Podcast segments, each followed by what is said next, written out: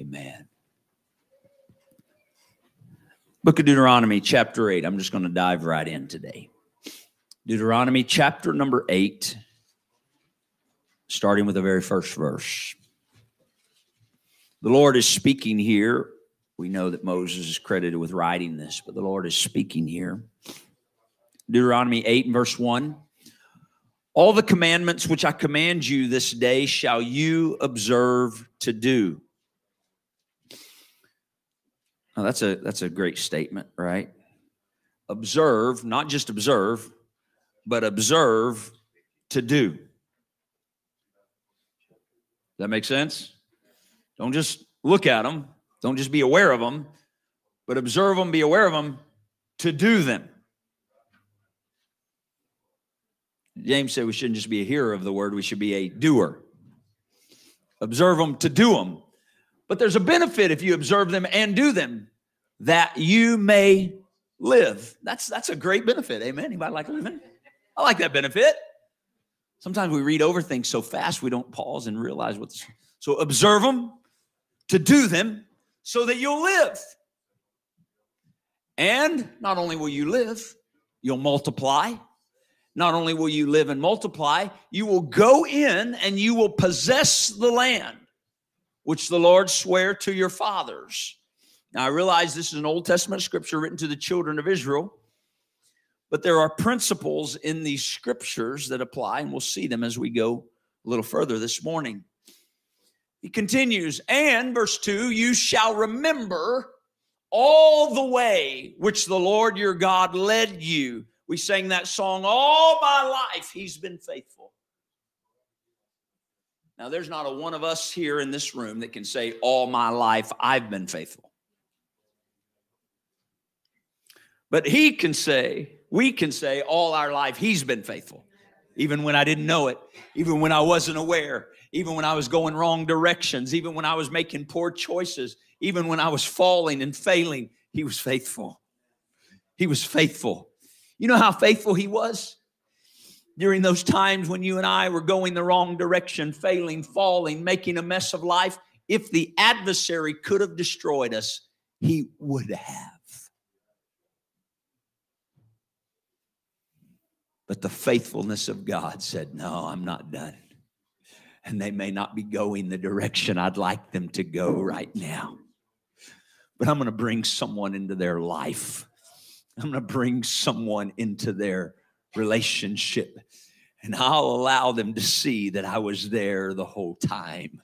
Even when they didn't know I was there, I saw them. I knew them before I formed them in their mother's womb. Notice what he said. Remember.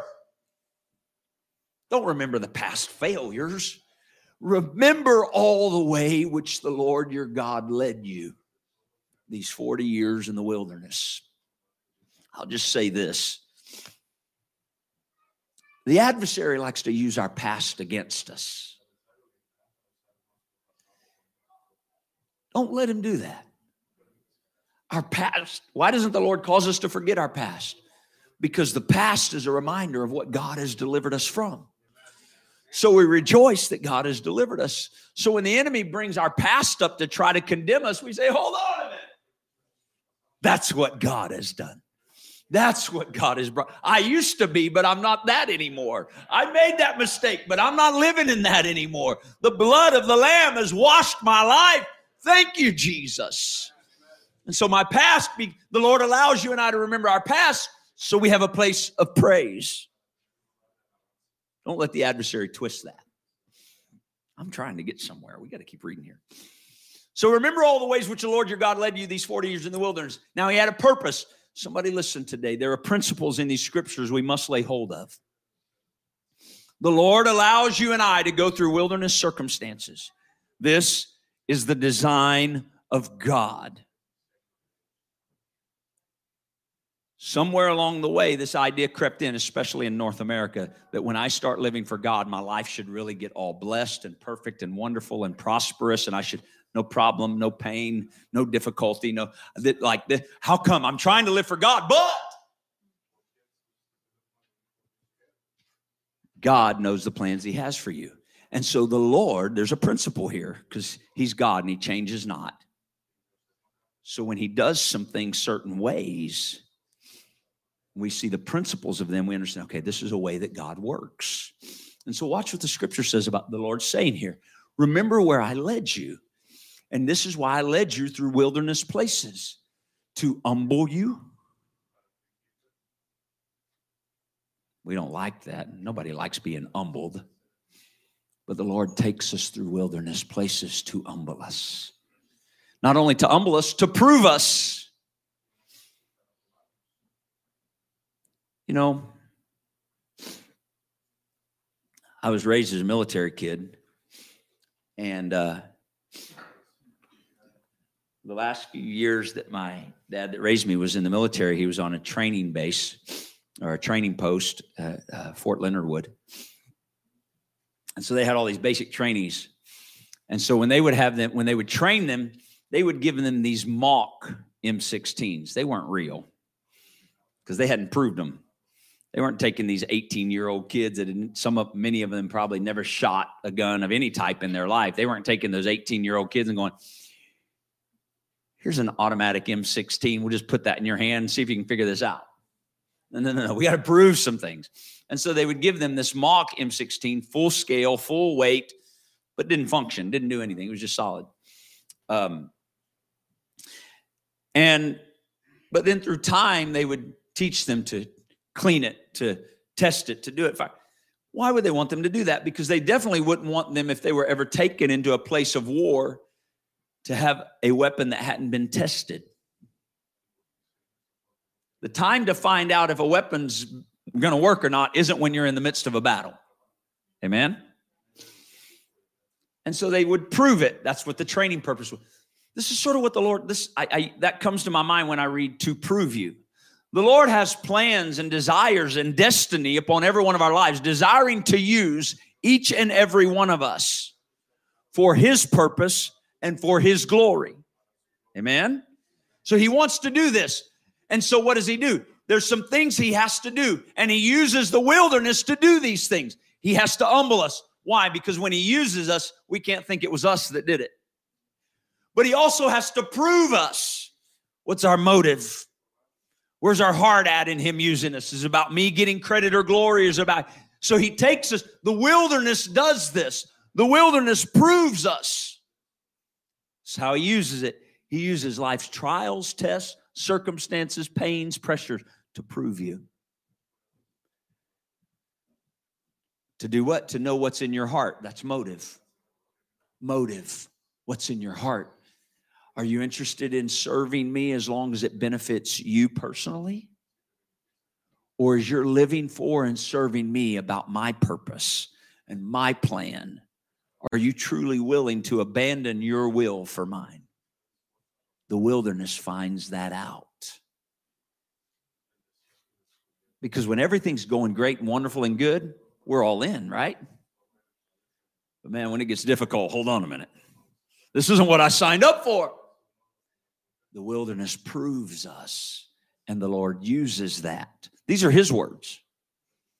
I'm taking you through the wilderness to humble you, to prove you, to know what's in your heart, and to know whether you will keep my commandments or not.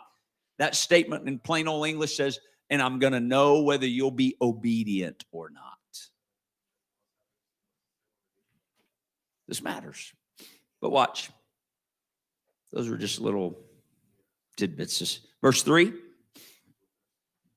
And he humbled you, and he suffered you to hunger. Now, not only did he do all that stuff he said he was going to do, he let you be hungry. What kind of God? This loving God will allow you to be hungry. You know, Isaiah said that the Lord's ways are far above our ways, and the Lord's thoughts are far above our thoughts. You ever heard that before? And the challenge for you and I is when we come into relationship with God and submit our lives to God and say, God, I want to be used of you. I want you to take my life, and here I am, is we start trying to figure out what God's doing. Anybody ever done that besides me? Yeah, you know, you're as human as I am. God, what is this about? What are you doing? Fix this, change this. Get me out of this. And the Lord said, I'm not getting you out. I'm the one that led you into it. Except he doesn't always say that, and so you don't know why in the world. But he knows. Wouldn't it be great if the Lord said, hey, it's okay. I know this time, place, season is very difficult in your life, but this is my plan, and I'm going to do this and this and this with it. Wouldn't it be wonderful if God did that? But he doesn't, does he? He doesn't say, hey, I know you're having a very difficult time on your job right now, but I'm using this. I'm going to find out whether you're going to walk in alignment with authority or not. I'm going to find out on your job. I know you're having a difficult time with a family member right now, but I'm going to find out. Are you going to manifest the love of God, or are you going to take matters in your own hands and begin to try to control and manipulate? I know that this is a challenge in your body right now physically, and you can't, but I'm going to teach you that I'm a healer. You're going to learn that your hope comes from me. And so the Lord uses circumstances of life to do these things, but he doesn't tell us that's what he's doing. But he does tell us that's what he does. So he brings these things into our life. If he told us, this is what I'm doing, this is how I'm doing it, this is what the outcome will be if you'll da-da-da, then we'd be like, oh, okay. But see, by him not telling us, he humbles us. And he proves us. And he finds out what's in our heart. And he finds out if we'll be obedient to him or not. See how that works? And so this is the way God works. We want answers. He wants trust. I'm going to say that again for somebody. We want answers. He wants trust. We want solutions. He wants faith. We want problems fixed. He wants confidence in him in the midst of the problem. He is faithful. Come on, would you talk to the Lord with me right now before we go any further?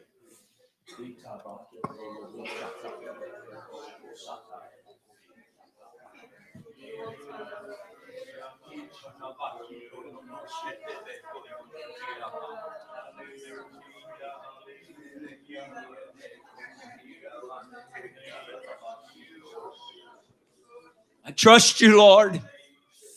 I trust you, Lord. My confidence is in you, not in the wisdom of men, but in the wisdom of God. I trust your ways. I trust your doing. I do not question whether your hand is on my life or not. I do not question whether you're in control or not. Father, afresh and anew, I submit to your plan. Afresh and anew, I submit to you.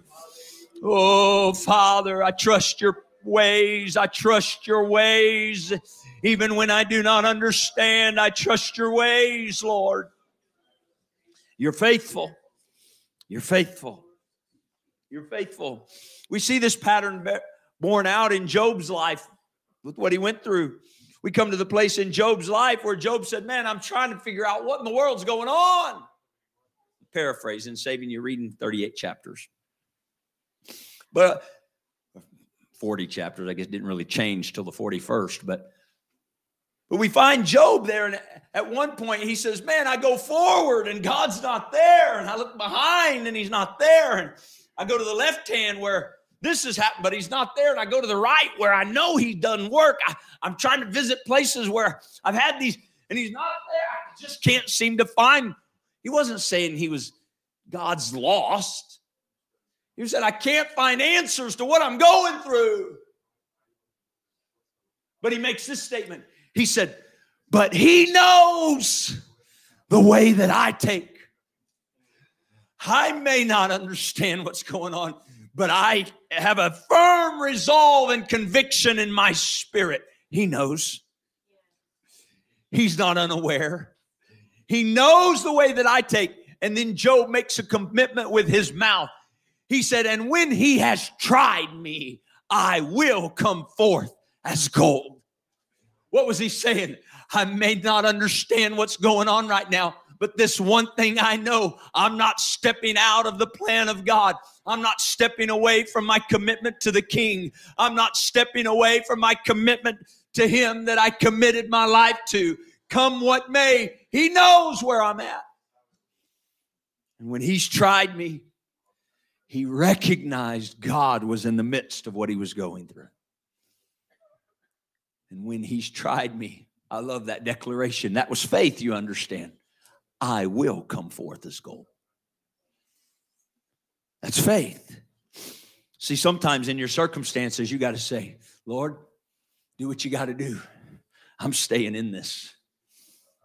I'm staying in it. And when you're done, God, I'm going to come forth as gold. I'm going to come forth as gold. Think it not strange concerning the fiery trials which are to try you, as though some strange thing has happened to you. Isn't that what the apostle said? See, the Lord does these things to strengthen, to establish, and to settle you. Just a little while. So he humbled you and he suffered you to hunger. He had a purpose in allowing them to hunger. And he fed you with manna that you did not know. Neither did your fathers know. He did a work in a way that you'd never seen done before, and he did things you'd never witnessed before. He did something in their lives that no individual, no part of humanity had ever seen happen before. You think he wouldn't do that in your life? But our human reasoning begins to work through and process and how it needs to fix. He's God. He's God. He's in control. He did all of this. He let them hunger. Why would a loving God, I'm back to that question I asked a while ago, why would a loving God allow people to hunger? Because he had a plan beyond. He was trying to take them beyond their natural need. He let you hunger, that he might make you know that man does not live by bread only, but by every word that proceedeth out of the mouth of the Lord doth man live. Remember verse 1 where we read, observe to do that you may live. We come back full circle there by the time we get to verse 3. The Lord let you hunger because he wanted to do something in a supernatural way so that you would know you don't live by the natural alone. Stop just looking to natural provision to be your source of living. He knows what you have need of before you ask. He knows what I have need of before I ask. But he was trying to teach a principle here to the people of God that remains. And this is a purpose of wilderness in our life. I want to teach you that you don't live through natural sustenance and provision alone, but life comes to you by every word that proceedeth out of the mouth of God. That's how man lives. The living word of God. Fast forward with me in case you thought we were going to be a long time back there. To Luke chapter number 4. Luke chapter number 4, very familiar passage of scripture to many of you. It's where the Lord Jesus Christ went into the wilderness himself. And there in the wilderness, he was tempted after he fasted for 40 days. He was tempted of Satan. Remember that story? Remember that place in history in the life of Christ? So we find him there tempted 40 days of the devil. He didn't eat anything, so he was probably hungry. Some of you heard me say this before. This is one of the funniest. It just sort of hits me funny when I read it. Verse 2 of Luke 4, it says, in those days he did eat nothing, and when they were ended, he afterward hungered. I'm always like, man, 40 days. I'm hungry by day 2, not afterward. Afterward he hungered. Right? I'm like, of course he did. But watch. So notice, in this place of natural weakness, somebody get this. In this place of natural weakness, the adversary came. The adversary has patterns too. And in this, you think, man, if I've been praying and fasting for 40 days, I can take on anything. Right. The adversary understood he's weak right now. I'm taking my shot. And so the adversary comes and said to him, the devil said to him, if you be the Son of God, different message for a different time, but you can read through this whole chapter, at least through the temptation of Christ, and you really see what the adversary is doing is questioning his identity more than anything. If you be the Son of God, prove it. Do something to prove your identity. Hear me today. When we know who we are in Christ, we don't have to do anything to prove it. Don't fall into that trap of the adversary. There will be works that are done through our lives when the Lord chooses to do them. But God forbid we fall into the pressure and the trap of trying to prove our identity in Christ. That's a temptation of the adversary to get you and I to lean on the arm of the flesh. If you be the Son of God, watch what he said, command these stones that they be made bread. Bread probably sounded pretty good right about then. I sort of picture nice and hot coming right out of the oven. Soft and warm, maybe a little butter on the side. I don't know. Verse 4, I'm getting hungry. Verse 4, and Jesus answered him. Jesus went back to Deuteronomy chapter 8 that we just read. Jesus quoted Deuteronomy 8 to the devil. And he said, it is written that man shall not live by bread alone, but by every word of God. By every word of God. There where we noted, you say, well, hold on, it said proceedeth out. Right, that was Old Testament, that was Hebrew. Here we see Jesus speaking in Aramaic, or it's written in the Greek. But he makes this statement. He says, man shall not live by bread alone, but by every word of God. What did he do? He brought that principle that was given to the children of Israel by the Lord in Deuteronomy. He brought it into the present dealing with the adversary. Why? Because the principle remains true. Life does not come from natural provision. Life comes from the living word of God. Life comes from the living word of God. The literal there is, but by every rhema of God. Not the logos, not the written word of God, but the rhema of God. Rhema is the breathed out word of God, the uttered word of God, the spoken word of God. Man lives, I could say it just like this and not changing anything at all in Scripture. Man does not live or will not live by bread alone, but by every uttered, breathed out, spoken word of God. You want life? You got to get it. And so the wilderness will do this to you. The wilderness will do one of two things. It will cause you either to get on your face before God. That's the humbling of myself. God, I don't know what I'm going through. God, I don't understand. And I don't know what to do.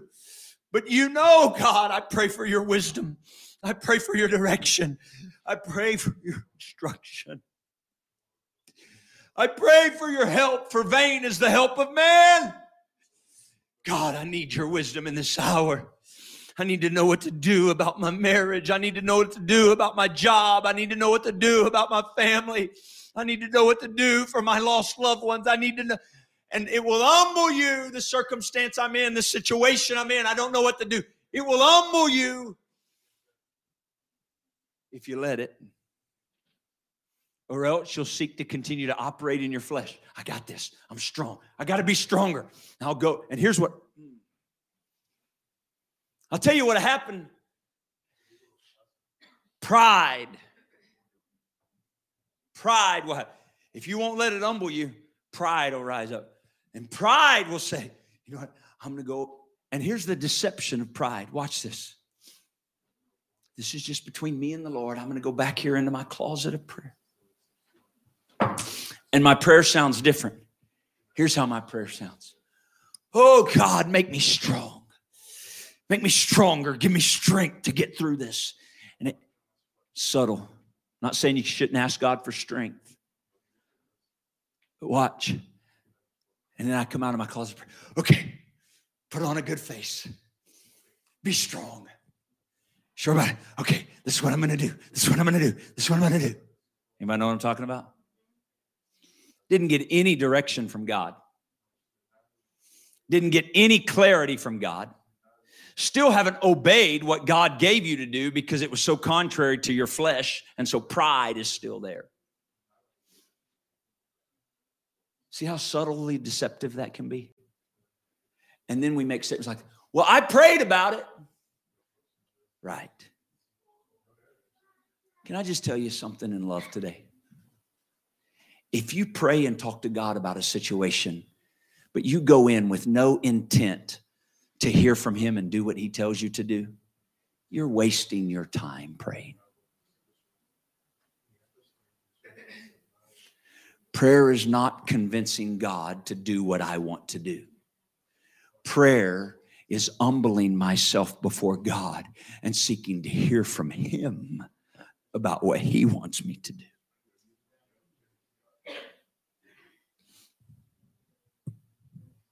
Please talk to the Lord again with me right now.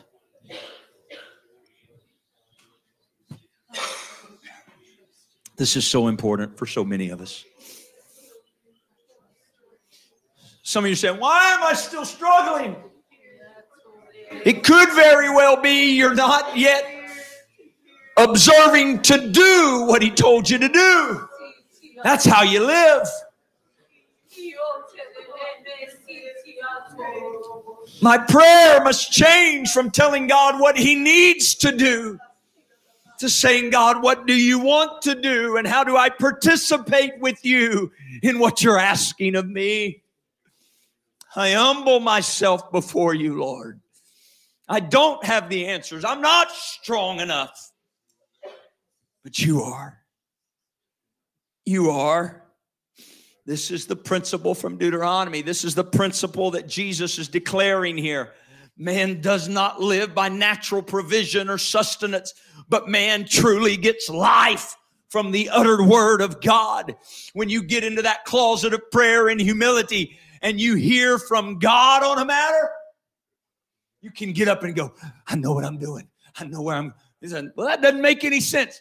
I don't care. I got direction from the Lord. I remember when, if you'll pardon the personal reference, I remember when the Lord dealt with us 13, 15 years ago, somewhere in there, to go to Arkansas. His timing was terrible, as far as I was concerned. I'm sure his timing is perfect. Don't get me wrong. I'm not sure. I'm certain. I'm absolute. I'm confident. His timing is perfect. But as far as my life, right, because we have our lives and we forget sometimes it's no longer our life.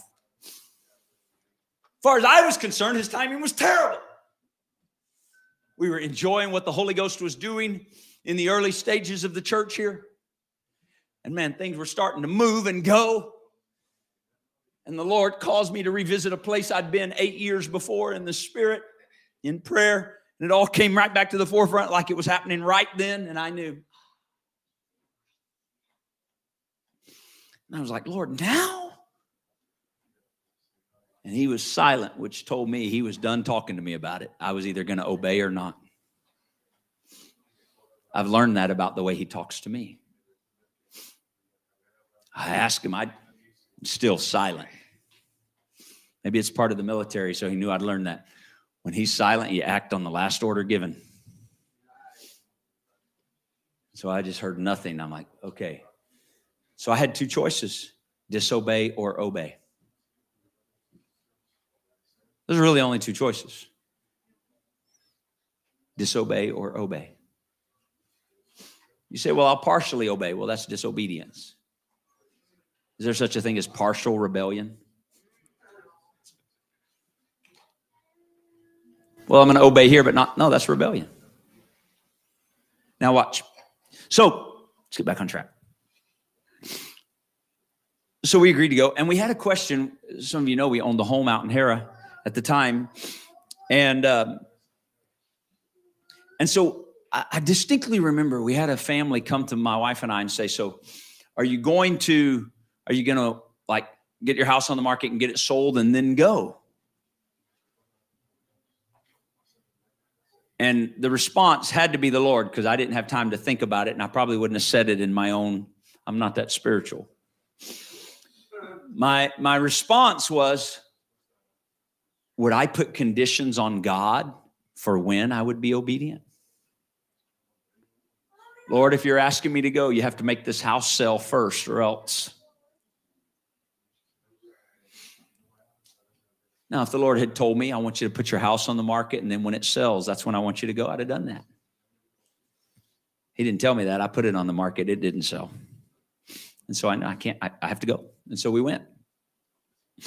And we never sold that house until last year. Yeah, God had a different plan. Exactly. Yeah, I know. Yeah, exactly. God had a different plan. That was his plan. That wasn't mine. His ways are so much above our ways. Why do I tell you that? How could I pick up my family and go in peace? I didn't have a job. I didn't know where I was going to live. I didn't even know why we were going. I don't say that like, oh, I'm so spiritual. No, no, no. I was like, what in the world? How could I do that? I had a word from God. I had a word from God. That was life to me. That was life to me. And you know what? When I got there, it wasn't all beautiful and beds of roses. My wife can tell you. 5 of us living with my aunt and uncle in a single wide trailer. Yeah. Yeah, buddy. You're thinking, oh, but I'm doing what the Lord asked me to do. Right, you are. He's going to humble you. He's going to prove you. He's going to know what's in your heart, whether you'll obey him or not, because he wants to use you. And he's going to let you hunger sometimes because he wants you and I to understand life doesn't come from natural things. Life doesn't come from a better job, a bigger bank account, more food on the table, nicer car, fancier house. Doesn't mean God won't do any of those things. You understand? That's not where life comes from. That's not living. That's all temporary. Life comes from the Word of God. The living, breathed out, uttered word of God. And you know, I've heard from him. I can't explain to everybody around me why I'm doing what I'm doing, but I have heard from God and I will be obedient to his instruction. It may cause me pain. It may be difficult to do, but I will be obedient to the instruction of God. And somebody hear me. If you'll make that choice, you'll know what it is to walk in life. You live by the rhema of God. That's life. That's life. I hurry to finish here. The book of John, chapter 6. Watch.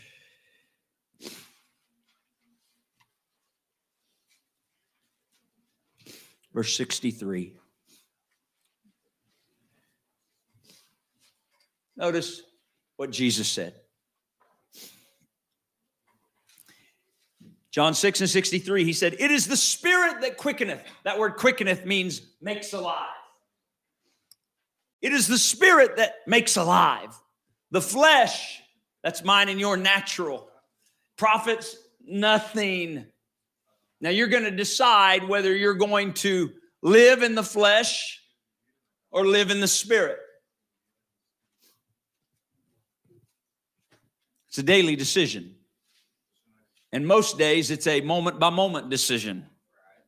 Am I going to live in the spirit in this moment, or am I going to live in the flesh?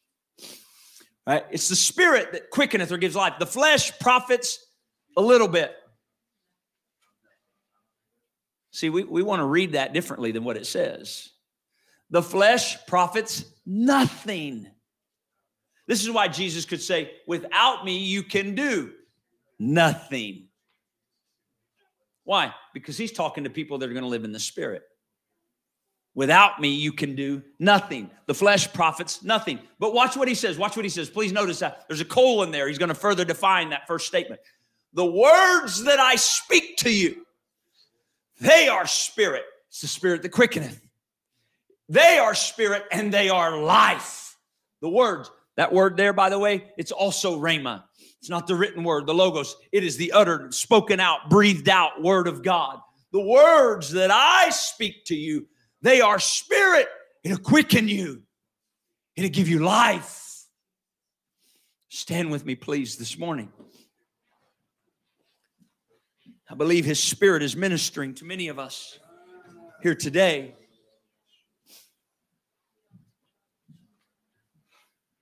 There's this dumb old song that just came into my mind.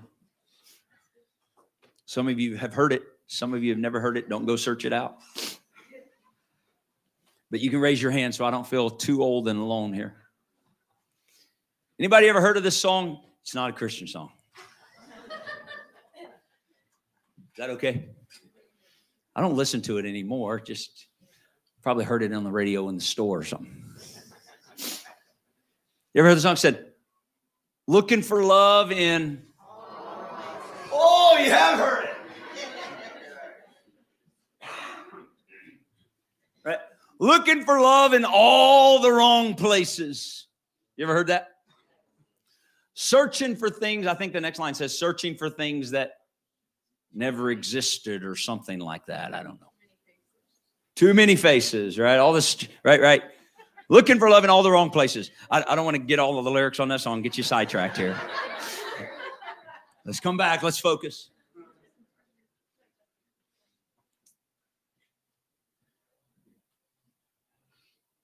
That's exactly what happens to us in our walk with God. We begin looking for answers and solutions to the wilderness He is taking us through. If we're not careful and we start leaning on the flesh, we start looking for answers in all the wrong places. Maybe if I get a different job. Maybe if I do this. Maybe if I do that. Maybe if I fix it. Maybe if I change that. Maybe I'm not picking on you if you're looking for a new job. Don't go, oh, no, don't overthink. Just listen to the word. Let the Lord guide and direct you, right? But I'm doing this. I'm looking at that. I'm looking at that. Maybe. Anybody know what I'm talking about? Anxiety kicks in and you feel, maybe not outwardly, but inwardly, you're scrambling. There's got to be it. Oh, sure. Maybe if I, okay, let me do this. Okay, now I'll do this. Looking everywhere for an answer, a solution, a fix, a stopgap. I think of the little boy putting his finger in the dam that broke through in water, right? And it broke, and he stuck his finger in. And then, hold on, I can't plug all the holes. I'm going to tell you, that's exactly what will happen in your life if you look to fix and navigate things in the wilderness in your natural ability. Because the love of God towards you and his desire upon you and I is so great that he would not allow us to change what he's doing with our flesh to bring about his will. Because he's not going to override our will. So he may let us operate in our flesh and it change what he's doing, but that's not a positive thing. I want to submit to what he's doing. And so how do I do that and navigate the wilderness?